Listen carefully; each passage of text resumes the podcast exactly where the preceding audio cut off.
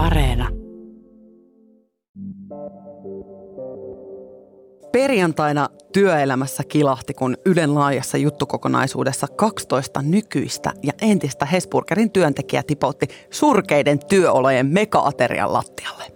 Turkulainen hampurilaisketju Hesburger on joutunut kohun keskelle työolojensa vuoksi. 12 Hesburgerin nykyistä ja entistä työntekijää kertoo Ylelle, että he joutuvat tekemään jopa kymmentuntisia päiviä ilman taukoa.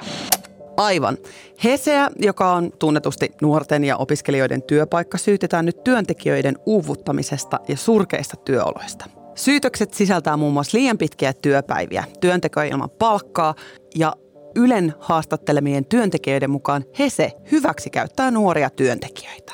Hesburgerin perustaja Heikki Salmela sanoo kuitenkin, että hän ottaa syytökset vakavasti, mutta hampurilaisen hintaa hän ei lähtisi mielellään nostamaan, jos kyse olisi työntekijöiden palkankorotuksista. Mä en ole voinut uskoa, että meillä olisi tämän tyyppisiä tilanteita, mutta pakkohan se nyt on uskoa, kun näin moni sen sanoo. Ja me otetaan tämä todella vakavasti ja tämä tullaan selvittämään. Miksi te nosta hintoja? Eikö se, no se on totta. Mä uskoisin noin, että jos me voitaisiin noin 3-40 prosentin hinnan nousu saada aikaiseksi, niin me voitaisiin myös nostaa palkkoja ja tehdä, tehdä tämä työolosuhteet paremmaksi. Mutta hei, mä, mä epäilen niin, että asiakkaiden solidaarisuus loppuu siinä kohtaa. Ja siitähän se sitten syttyi. Kunnon Twitter- ja kommenttipalsta soppa. Kommenttikenttien setähenkilöt riensi kertomaan, kuinka työelämässä rämpivät nuoret on hukassa ja kuinka suomalainen työelämä on mennyt rikki. Toisaalta kommenteissa paistoi läpi myös nuorten työntekijöiden hyväksikäyttö ja työelämän hektisyys.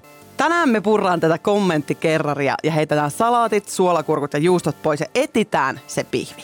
Onko nuorten työelämä esimerkiksi palveluammateissa niin kuin Hesessä rikki? Me kuullaan ihan oikeita Facebookissa ja Yle Juttuun tulleita kommentteja, jotkut kokonaisena ja jotkut lyhennettyinä, sosiaalipolitiikan tutkija ja nuoria ja työelämää tutkineen Tuuli Hirvilamme kanssa ja mietitään, oliko ennen kaikki jotenkin vaan paremmin ja työntekijätkin parempia. Mä oon Marjukka Mattila. Ja nyt takaisin Pasiaan.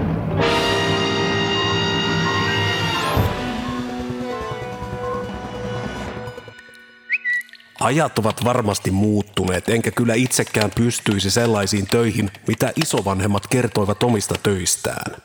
Nyt voi näppäillä etätöissä sitä sun tätä tai saada pennosia YouTube-videoilla. Eri tavalla varmasti stressaavaa, mutta työtahtia voi ne rytmittää itselleen sopivaksi. Ei kenenkään pidä työstä sairastua tai sietää huonoja työoloja, mutta jos vessaan ei ehdi, niin se ei ole kuin itsestä kiinni. Tuuli, tuossa me kuultiin aika, aika painavaa sanaa joltakin kansan syvältä riviltä. Mutta hei, uusimman nuorisoparametrin mukaan 71 prosenttia usko, äh, niin kuin näistä nuorista usko, että työelämä voisi polttaa vaativuudellaan monet työntekijät ennenaikaisesti loppuun. Niin miksi, miksi tämä muutos on tämmöistä? No kyllähän se näkyy ihan yleisestikin, että työelämä on kuormittava, että nuoret ei ole ainoit, jotka palaa loppuun, mutta nuorissa se korostuu ja erityisesti vielä nuoret naiset on niin kuin siellä tota, nuorisobarometrinkin mukaan niitä, jotka jotka kokee työelämän uupuvana, uuvuttavana ja pelkää työelämään siirtymistä. Että, että niin kuin nuorten naisten burnout-ilmiöstähän puhutaan. Tämä setämiehen kommentti tässä tai tavallisen kansalaisen kommentti, joka me kuultiin, niin tavallaan sekä ei ole kauhean erikoista tämmöistä nuorisohuolta on kuultu aina. Aina on niin kuin ollut tämmöinen nostalgisointi, että ennen oli paremmin ja nykyään niin kuin on tämmöinen pullamössö sukupolvi ja, ja niin kuin latteen litkivä nuoret, jotka ei enää niin kuin jaksa mitään. Että kyllähän tämmöinen niin kuin diskurssi elää tosi vahvana ja nuoria syyllistetään. Ja sitten toisaalta mun mielestä nämä uupuneet nuoret ja tämä niin kuin he se keissikin kuitenkin osoittaa, että, että työelämä on niin kuin todella kuormittavaa kuitenkin. Että me eletään tällaisessa niin kuin hyperkapitalismissa ja, tai turbokapitalismin hyperkilpailussa, missä, missä työntekijöitä niin kuin vedetään äärimmilleen. Että kyllä tässä Hesekeississäkin on siitä niin kuin laajemmalla kyse, että, että työn tuottavuus pitää olla kova suhteessa siihen sijoitettuun pääomaan ja työntekijöiden palkoista tingitään. Palataan vähän tuohon äskeiseen kommenttiin. Äh, vessa-asia on niin kuin, äh, jostain syystä näköjään puhuttanut tässä HESE-keskustelussa. Miten paljon tai äh, niin kuin, pitääkö nuorten sietää, sietää stressiä työssä tai mikä määrä stressi on sitten ok työelämässä? No se on varmaan ensinnäkin tietenkin myös yksilöllistä. Me ollaan erilaisia siinä, miten paljon me stressiä siedetään, että ei ole mitään, ei kannata verrata työkaveriin, että miksi toiset uupuu, toiset ei tosi tärkeää tuossa on se, että se on niinku tilapäistä. Että jos sä tiedät, että sulla on joku kuormittava jakso, sen jaksaa, kun tietää, että se loppuu. Mutta se, että se on niinku pitkäkestoinen stressi. Ja siinä tässä äh, nuorten, siinä Jodel-keskustelussahan tuli myös sitä, että kun se on niin stressaava se työtilanne, että ei ole vapaa-ajalla aikaan aikaa tai että koko vapaa-aika menee työstä palautumiseen, niin silloinhan se ei ole niinku, äh, kokonaisvaltaista hyvinvointia mitenkään tukeva se tilanne. Ja silloinhan ihminen sairastuu, koska niin kuin se elimistö sitten menee lakkoon, jos ne työolot on niin kuin aivan liian kuormittavat. Kun itse olin nuori, tein töitä anniskeluravintoloissa. Silloin palkanmaksun perusteena oli prosenttipalkka. Prosenttipalkka varmisti sen, että jokainen jaksoi ja mitä ystävällisemmin, sitä parempi liksa. Tosin taisimme olla vähän kestävämpiäkin siihen aikaan.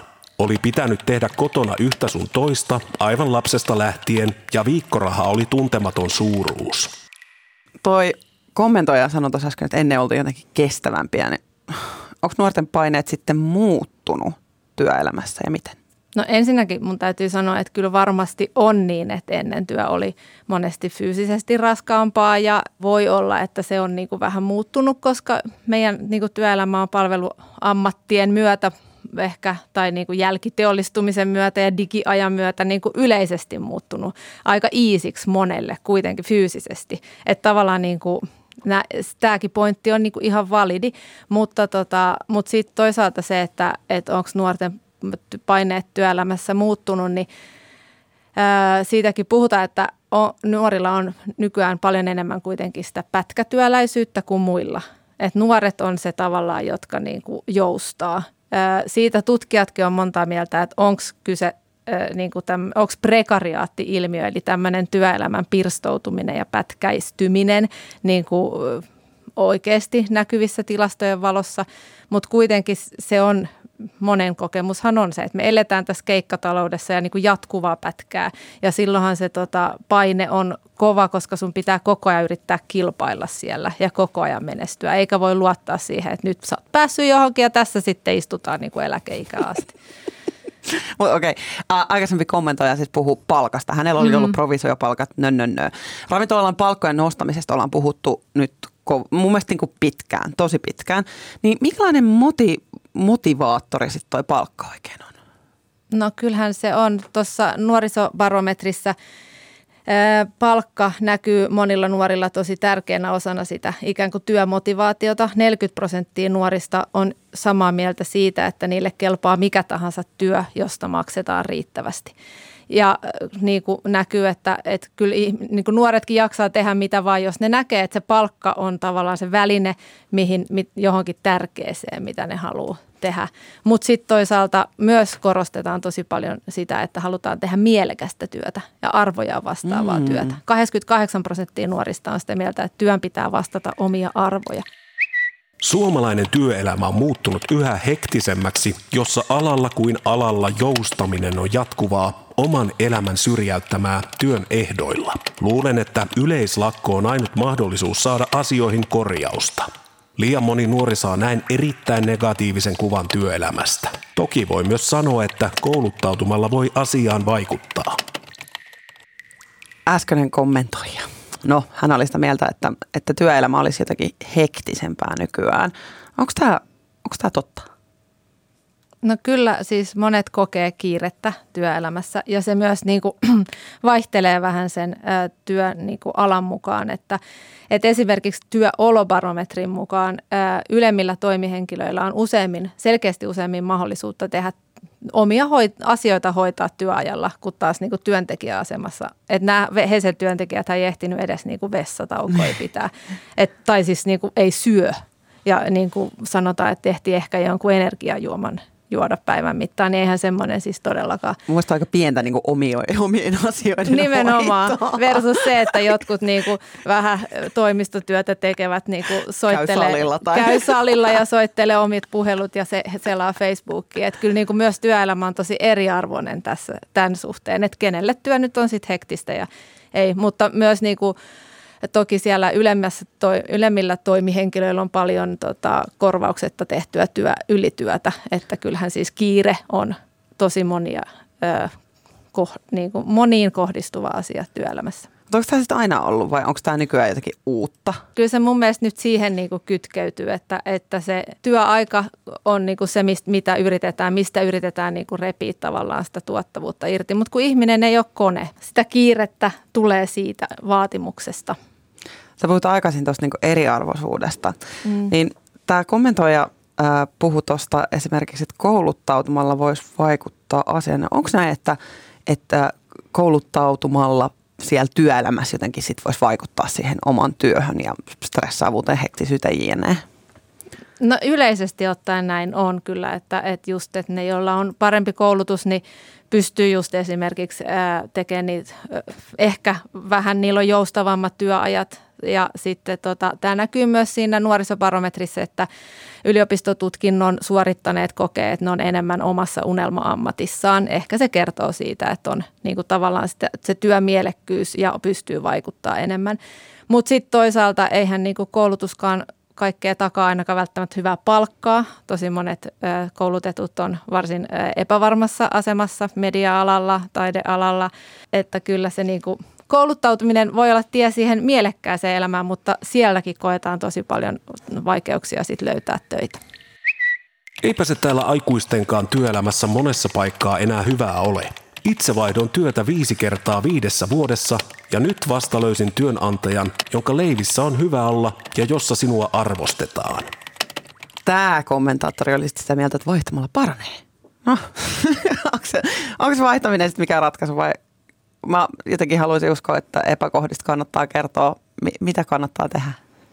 No varmasti on, niin kuin, mä ihan samaa mieltä siinä, että epäkohdista kannattaa kertoa, mutta yksilön kannaltahan se voi olla ihan niin kuin, tosi hyvä, että, että vaihtaa eikä jää siihen semmoiseen niin kuin, elämäntilanteeseen tai työ, työhön, joka jatkuvasti niin kuin syö ja nakertaa sitä hyvinvointia, että kyllähän se on myös ihan hienoa, että, että voi vaihtaa, mutta tota, joo, kannattaa kertoa ja kannattaa nousta niin kuin puhumaan näistä epäkohdista. Että kyllä musta tämä Hesekeissi on siitä tosi, tosi niin kuin hieno, että tämä on tavallaan kuitenkin vaan niin kuin vuotava haava tästä rikki olevasta systeemistä. Että nyt me taas nähdään niin kuin pieni kurkistusaukko sinne. Että sitten jos, jos niin kuin miettii tätä Hesekeissiä laajemmin, niin kyllähän se on niin kuin tämä ihan järjetön tämä meidän systeemi. Että nuoret, jotka on niin kuin elämänsä alussa ja haluaisi toteuttaa itseä ja tehdä jotain, jotain mielekästä elämällään, niin sitten tota, joutuu elämä, joutuu tekemään sellaista työtä, missä, missä kokee niin kuin jatkuvasti riittämättömyyden tunnetta. Mikä yhdistää näitä valittajia? He vaikuttavat olevan woke-sukupolven nuoria naisia – Nämä herkät lumihiutaleet eivät ehkä tule ajatelleeksi sitä, että samalla kynnys ja halukkuus työllistää nuoria woke-naisia nousee koko ajan. Ehkäpä tavoite onkin varmistaa loppuelämäksi mukava elämä Kelan tukien piirissä. Tässä oli aika tykki, tykkiä kamaa tätä kommentojalta.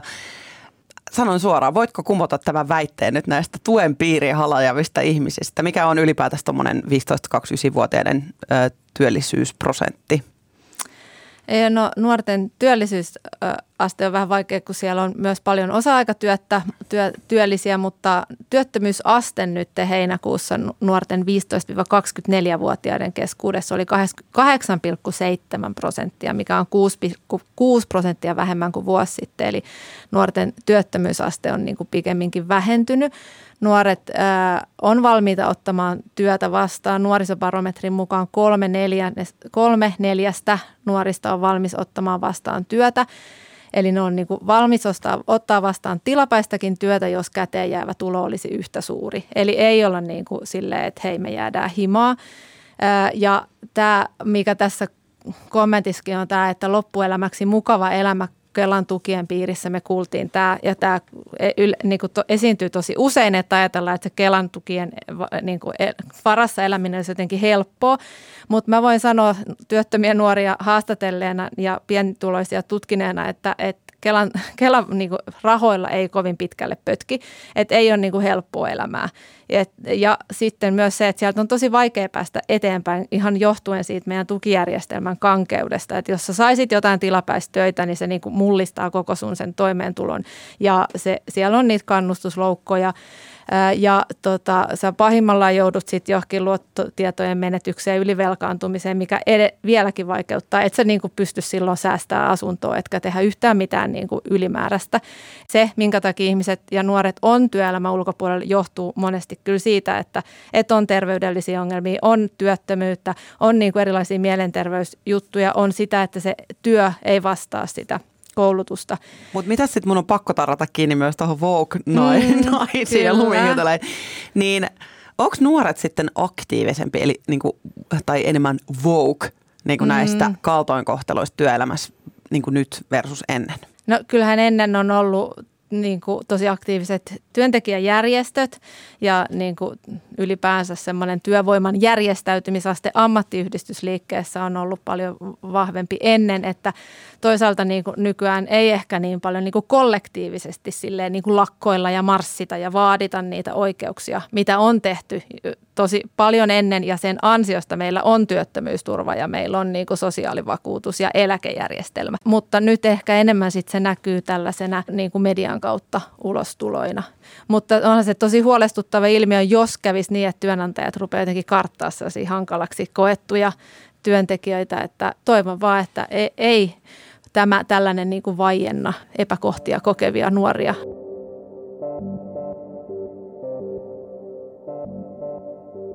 Miksi tuntuu, että nämä tulee semmoisena niin kauheana sumina ulos? Miksi vaaditaan suma, että asiasta puhutaan, että onko olemassa hiljaisesti tämmöinen hyväksytty status quo, eli niin kuin valloilla oleva tila, jossa tämä nuori onkin sitten rikkinäisen työelämän heittopussi?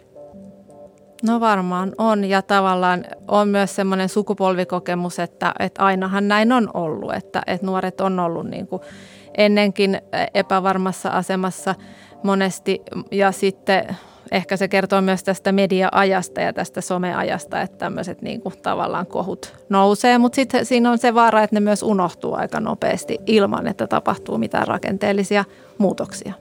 Kaikesta tästä tulee tietyllä tavalla vähän niin kuin surulliseksi, että toivoisi sellaista niin kuin jotenkin voimaa tulevaisuudelle ja mm. niille Vogue-naisille ja lumihiutaläille, niin onko nuoret jotenkin ikuisesti altavastajan asemassa työelämässä? Tähän ei ole niin tutkittua tietoa, mutta mm-hmm. sanoisin, että ei. Perustan sen siihen, että kyllä nuoret voi olla, niin saada valtaa työelämässä, jos he ottavat sitä. Ja koska joku aina käyttää valtaa, miksei se olisi nuoret. Ja sitten toisaalta myös tunnistaa ne realiteetit, että nuori, nuorten on tosi vaikea olla niin kuin edelläkävijöitä ja rakenteiden muuttajia ja mitä liian ilmastosankareita, jos heitä niin kuin hallitaan toiseen suuntaan. Että, että nuoret on vähän semmoisessa puristuksissa, semmoisessa niin kuin hankalassa tilanteessa monin tavoin. Ja sieltä pitää vaan yrittää raivata sitä omaa tietä. Nostakaa vaikka sitten setämiehet, nämä nuoret sinne jalustoille, niin päästään eteenpäin. Esimerkiksi. Kiitos tosi paljon Tuuli Hirvilammi.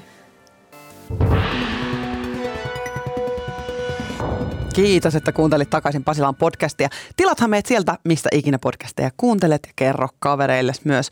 Seuraa Instatiliä Instagramissa at Yle takaisin Pasilaan. Mä oon ollut opiskelijoiden aikana Raksalla töissä ilman hengityssuojaimia, kun mulle ei sellaista haluttu antaa. Onko sulla samantyyppisiä kokemuksia kuin näillä Hesellä tai sitten vaikka mulla? Kerro meille Instagramissa, lähetä meille DM. Kiitoksia paljon, moro! Kunkilijat, minkä opimme tästä?